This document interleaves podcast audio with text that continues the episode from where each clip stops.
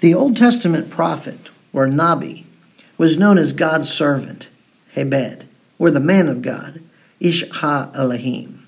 As a servant, the prophet's ministry was to perform any task given to him by God. The title Man of God denoted the unusually close relationship which existed between the prophet and God. Prophets were often viewed as mediators, watchmen, and messengers of God. The Hebrew term Nabi, translated as prophet, derives from a root term meaning to announce. As such, the prophet is a spokesperson for God.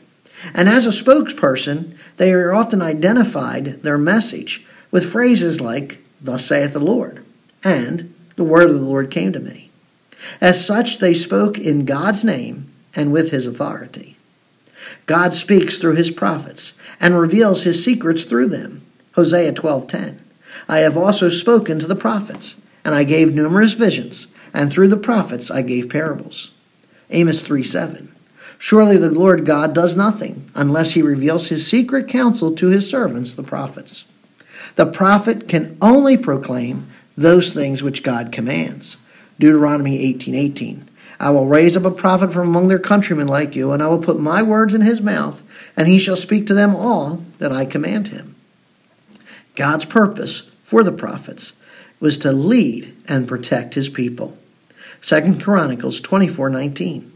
Yet he sent prophets to them to bring them back to the Lord. Though they testified against them, they would not listen. Hosea 12:13.